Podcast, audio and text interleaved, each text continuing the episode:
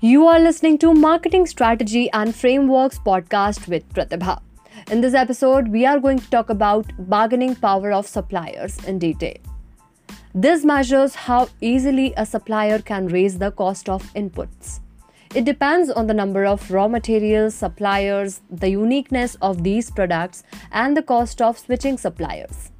If the inputs are unique and irreplaceable, suppliers can take unfair advantage by raising prices tremendously.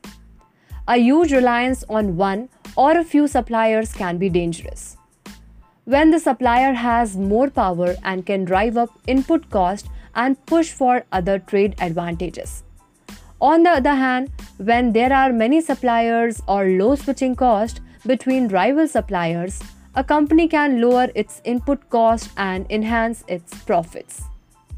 I hope you have got the basic idea about bargaining power of suppliers. We will discuss about bargaining power of buyers in the next episode. Till then, stay tuned.